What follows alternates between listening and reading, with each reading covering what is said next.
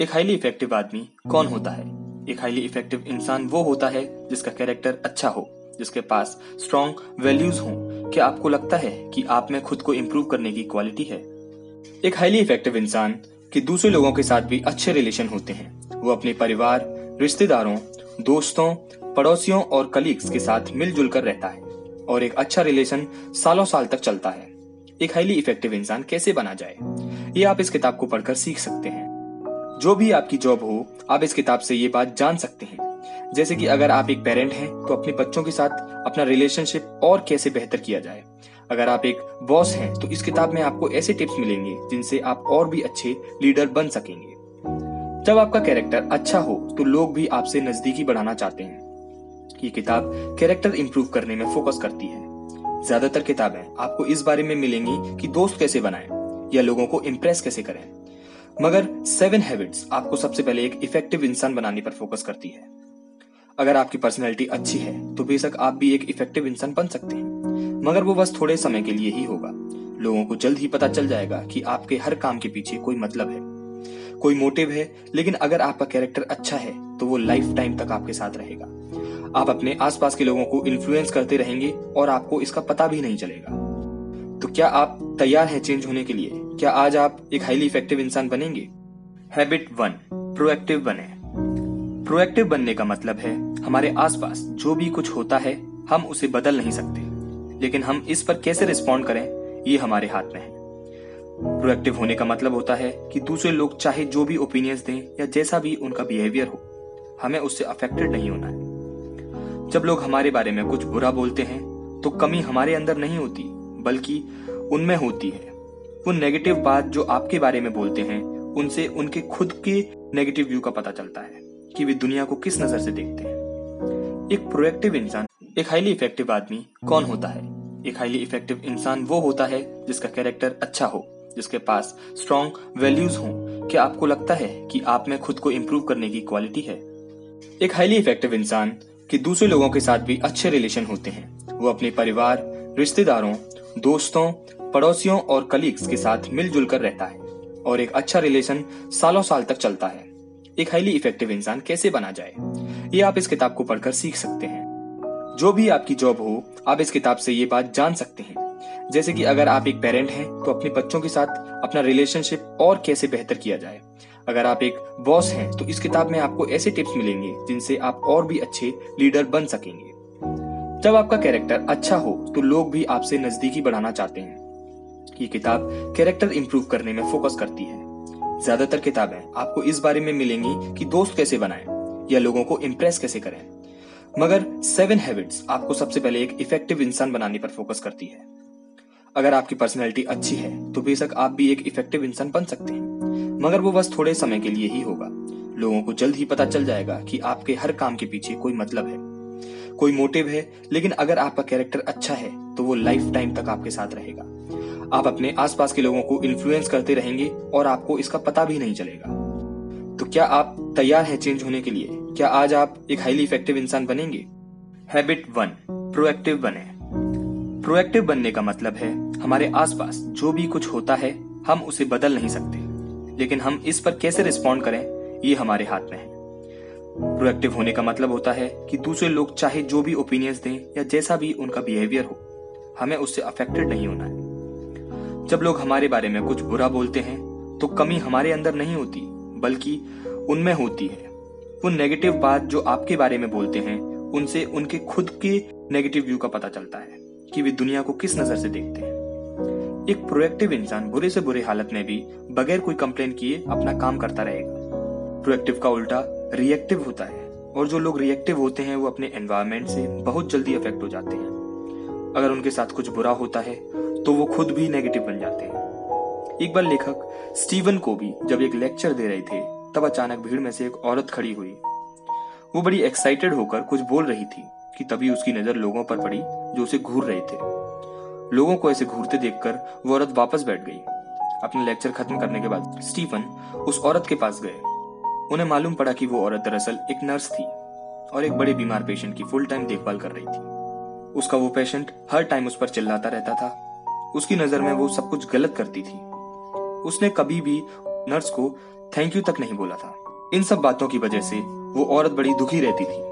वो अपनी जॉब से बिल्कुल भी खुश नहीं थी। उस दिन स्टीफन कोवी की लेक्चर का सब्जेक्ट भी प्रोएक्टिविटी ही था।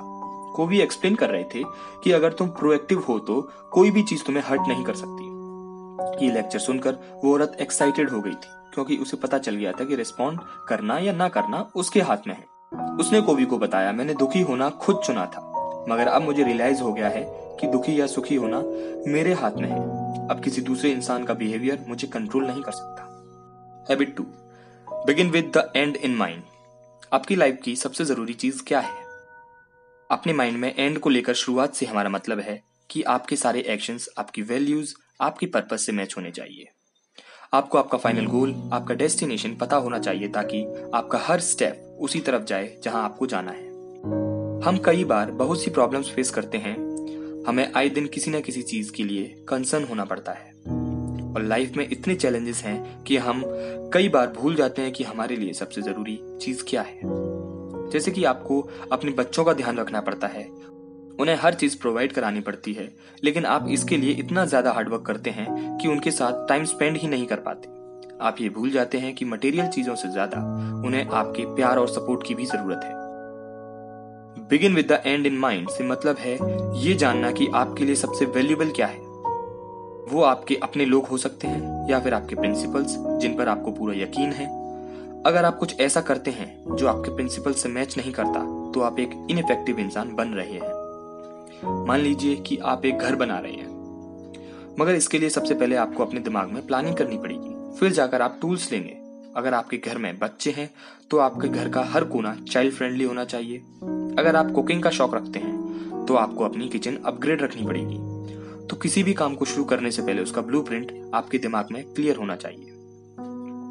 क्या आप सबसे ज़्यादा ऑनेस्टी को वैल्यू करते हैं, या फिर आप रिस्पेक्ट की ज़्यादा वैल्यू करते हैं? इसी को ध्यान में रखते हुए अपने दिन की शुरुआत करें। अपने वैल्यूज़ पर पूरा यकीन रखें ताकि आपकी लाइफ में जो भी चैलेंजेस आए, आप अपने वैल्यूज़ के हिसाब से उन चैलेंजेस को फेस कर सकें। हैबिट थ्री सबसे पहले ज़रूरी चीज़ें करें। सबसे पहले ज़रूरी कामों को करने का मतलब सिर्फ़ टाइम मैनेजमेंट से नहीं है, ये सेल्फ मैनेजमेंट भी है। इंसान होने के नाते हम सब सेल्फ अवेयर होते हैं और यही चीज़ें हमें लिविंग थिंग्स में सुपीरियर बनाती हैं, क्योंकि सिर्फ़ हम इंसान ही खुद को इवेल्युएट कर सकते हैं।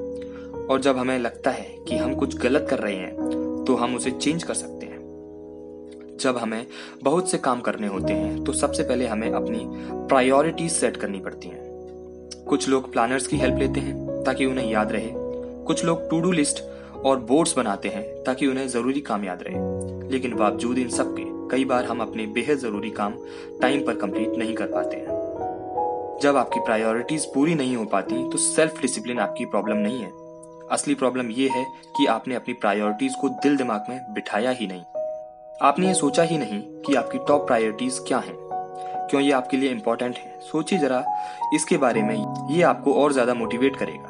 अगर आप अपनी प्रायोरिटीज अपने दिल और दिमाग में अच्छे से प्लान कर लेंगे तो आपके लिए बाकी चीज़ों को ना कहना आसान रहेगा और आप अपने ज़रूरी कामों को आसानी से टाइम पर पूरा कर पाएँगे।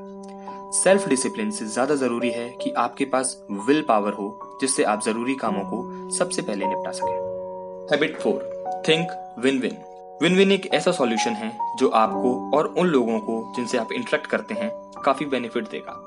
जब भी आपका, आपकी फैमिली और कलीग्स के साथ कोई इशू होता है तो उसका कोई सॉल्यूशन निकालना ही पड़ता है, जिससे सबका भला हो। विन विन बेस्ट सॉल्यूशन है। अगर कोई जीतता है और दूसरा हारता है तो इससे एक लंबा और मज़बूत रिलेशन नहीं बन पाएगा।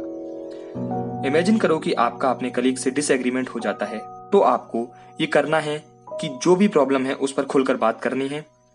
उसका कोई ऐसा सॉल्यूशन निकाला जाए जो आप दोनों के लिए ही सही हो। लेकिन अपने कलीग को खुद पर हावी ना होने दें, और ना ही आप उस पर हावी हों। आप दोनों का रिश्ता बैलेंस होना चाहिए, जिससे दोनों की जीत हो। इस तरह से आपके और आपके कलीग में कोऑपरेशन रहेगा, जिससे आप एक टीम की तरह काम कर सकते हैं, एक दूसरे के साथ कम्पीट करने से ये कहीं ज़्यादा अच्छा है। कॉम्प्रोमाइज करना हमेशा अच्छा होता है, फिर भले ही आप बॉस ही क्यों ना हो। आपके लिए यही अच्छा होगा कि आप अपनी पोजीशन का इस्तेमाल ना करें।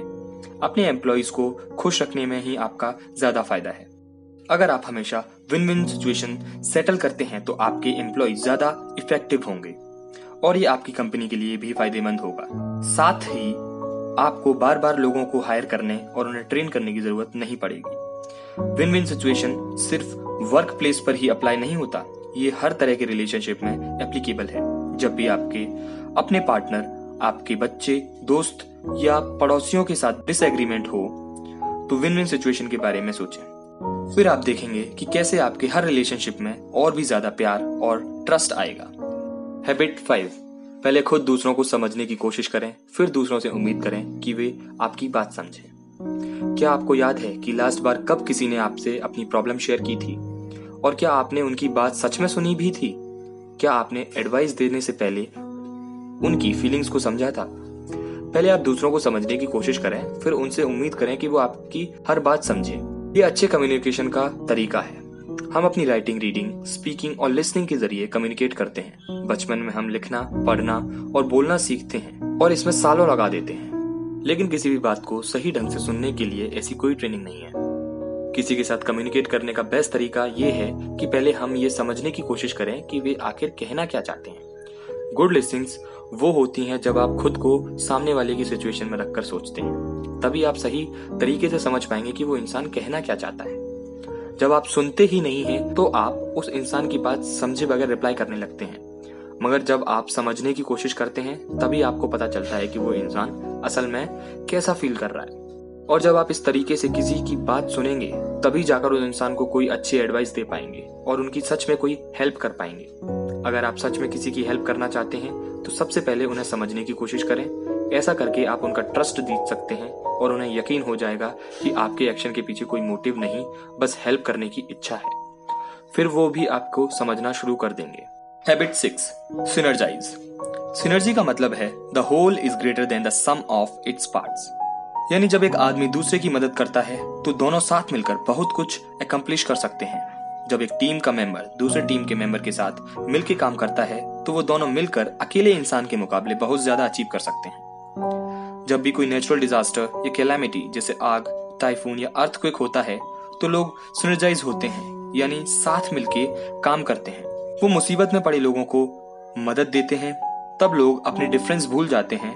मुश्किल सिचुएशंस लोगों के अंदर कॉपरेट करने की फीलिंग्स ले आती है और सब तुरंत मिलजुल कर सर्वाइव करने लगते हैं। सिनर्जी का मतलब कोऑपरेट या कोलेबोरेशन करना भी है। इसका मतलब साथ मिलकर चलना और कंबाइंड एफर्ट्स भी है। चाहे कोई भी ग्रुप हो, अगर आपस में सिनर्जी होगी तो इसका बेनिफिट ज़रूर मिलेगा। लेकिन प्रॉब्लम तो ये है कि सिनर्जी हमारी लाइफ में हर रोज नहीं होती। लोग आपस में अपने डिफरेंसेस दूर करना ही नहीं चाहते। उन्हें ये बड़ा मुश्किल लगता है, क्योंकि हर किसी का एक डिफरेंट पॉइंट ऑफ़ व्यू होता है। डिफरेंट वे ऑफ़ थिंकिंग होती है। हम इस दुनिया को अलग नज़र से देखते हैं, क्योंकि हम अपने खुद के हिसाब से ये दुनिया देखना चाहते हैं। हमें समझना ही होगा कि दुनिया को देखने का हमारा नज़रिया लिमिटेड होता है। इसीलिए हमारी सोच भी लिमिटेड हो जाती है। हमें दूसरे लोगों को जानने और उनके एक्सपीरियंस को समझने की खास ज़रूरत है। ये किसी ऑप्टिकल इल्यूजन की तरह है। हो सकता है कि जो मुझे एक यंग लेडी नज़र आ रही है, वही आपको एक बूढ़ी औरत दिखाई दे। हम दोनों ही उस इमेज को डिफरेंटली इंटरप्रेट कर रहे हैं। हालाँकि हम दोनों ही अपनी जगह सही हैं तो इस बात पर बहस करने का कोई फ़ायदा नहीं है। सिनर्जाइज करने के लिए हमें एक दूसरे के पॉइंट ऑफ़ व्यू को समझना ही पड़ेगा और इस तरीके से हम एक बड़ी पिक्चर देख सकते हैं। Habit seven sharpen the saw sharpen the saw से हमारा मतलब है कि अपने सबसे बड़े एसेट को शार्पन करें। यानी हमेशा कुछ नया सीखते रहें। और आपका सबसे बड़ा एसेट आप खुद हैं। आपका माइंड है। आपको रेगुलरली खुद को रिन्यू करना पड़ेगा। अपनी लाइफ के हर एक्सपेक्ट में आपको इम्प्रूव करना पड़ेगा। मतलब फिजिकली स्पिरिचुअली मेंटली सोशली और इमोशनली आप रेगुलर एक्सरसाइज से खुद को रिन्यू रख सकते हैं। इसके लिए ज़रूरी नहीं कि आप जिम जाएँ या फिर महँगे इक्विपमेंट ही खरीदें। आप घर पे ही सिंपल एक्सरसाइज कर सकते हैं, आप रन कर सकते हैं जॉगिंग कर सकते हैं, या फिर रेविड वॉक ले सकते हैं। अगर आप एक्सरसाइज नहीं करना चाहते तो स्लो तरीके से कोई भी एक्टिविटी कर सकते हैं, और फिर आप देखेंगे कि डे बाय डे आपकी बॉडी इंप्रूव हो रही है। इसी तरह अपनी स्पिरिट को भी रिन्यू करने की ज़रूरत है। ऐसा कई बार होता है जब आप खुद को पूरी तरह थका हुआ पाते हैं। रोज़मर्रा के चैलेंजेस से हम बेहद थक जाते हैं तो हमें खुद को इंस्पायर करने की बेहद ज़रूरत है। और आप प्रेइंग म्यूज़िक बुक रीडिंग या फिर नेचर के साथ जुड़कर खुद को इंस्पायर कर सकते हैं। ये आप पर डिपेंड है कि आपकी स्पिरिट किस तरीके से अच्छा फील करेगी।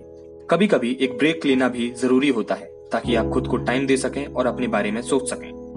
हम जब यंग होते हैं तो हमारा दिमाग खुद ही अपनी एक्सरसाइज कर लेता है, लेकिन एक बार स्कूल खत्म करने के बाद हम शायद ही कोई बुक पढ़ने का टाइम निकाल पाते हैं या कुछ नया सीखते हैं। लेकिन लर्निंग सिर्फ़ स्कूल तक ही लिमिट नहीं होनी चाहिए। हम इसके बाद भी खुद को एजुकेट करने के तरीके ढूंढ सकते हैं। अपने डेली रूटीन के कामों से हटकर कुछ अलग चीज़ें ट्राई करें। खुद को चैलेंज करें कि आप कम से कम हर महीने एक पूरी बुक पढ़ सकें। और जो लोग बहुत बिज़ी हैं और बुक नहीं पढ़ सकते, उन्हीं के लिए हमने बिलियनर माइंडसेट बनाया है। हमारे सोशल और इमोशनल एस्पेक्ट्स एक दूसरे के साथ क्लोजली जुड़े होते हैं। ऐसा इसलिए क्योंकि हमारे इमोशंस लोगों के साथ इंटरेक्ट करने से ही पैदा होते हैं। हर दिन हमें दूसरों के साथ अपने रिलेशन इम्प्रूव करने का मौका मिलता है। तभी तो कहा गया है कि अर्न योर नेबर्स लव यानी अपने पड़ोसियों से प्यार करें। अगर आप एक काइंड नेचर पर्सन है तो यकीन मानिए, आप एक लंबी, खुशहाल लाइफ जिएँगे। हैबिट नंबर एक है प्रोएक्टिव बने। हैबिट नंबर दो है एंड को ध्यान में रखकर किसी भी काम की शुरुआत करें। हैबिट नंबर तीन है, सबसे पहले ज़रूरी चीज़ों को प्रायोरिटी दें। हैबिट नंबर चार है विन विन सिचुएशन सोचें। हैबिट नंबर पाँच है कि अपनी बात समझाने के बजाय पहले दूसरों की बात समझने की कोशिश करें। हैबिट नंबर छह है सिनर्जाइज करें। और लास्ट में हैबिट नंबर सात है, अपने एसेट्स को शार्पन करें। अब जो भी आपने सीखा है, उसे डेली लाइफ में अप्लाई करना सीखें। जब कभी भी आप किसी बुरी सिचुएशन में होते हैं तो प्रोएक्टिव बनने की कोशिश करें। जब भी आपका किसी के साथ कॉन्फ्लिक्ट होता है तो विन विन सिचुएशन चुनें। और जब आप कोई चीज़ बार बार करेंगे, तभी वो आपकी हैबिट बन पाएगा। जैसा कि एरिस्टो ने कहा है, हम वही बनते हैं जो हम बार बार लगातार करते हैं। अगर आपको इस बुक की और भी ग्रेट बातें जाननी है तो नीचे दिए गए डिस्क्रिप्शन बॉक्स में लिंक दी गई है, जहाँ से आप इस बुक को खरीद सकते हैं। आज के लिए बस इतना ही, फिर मिलेंगे एक नई बुक के साथ। धन्यवाद।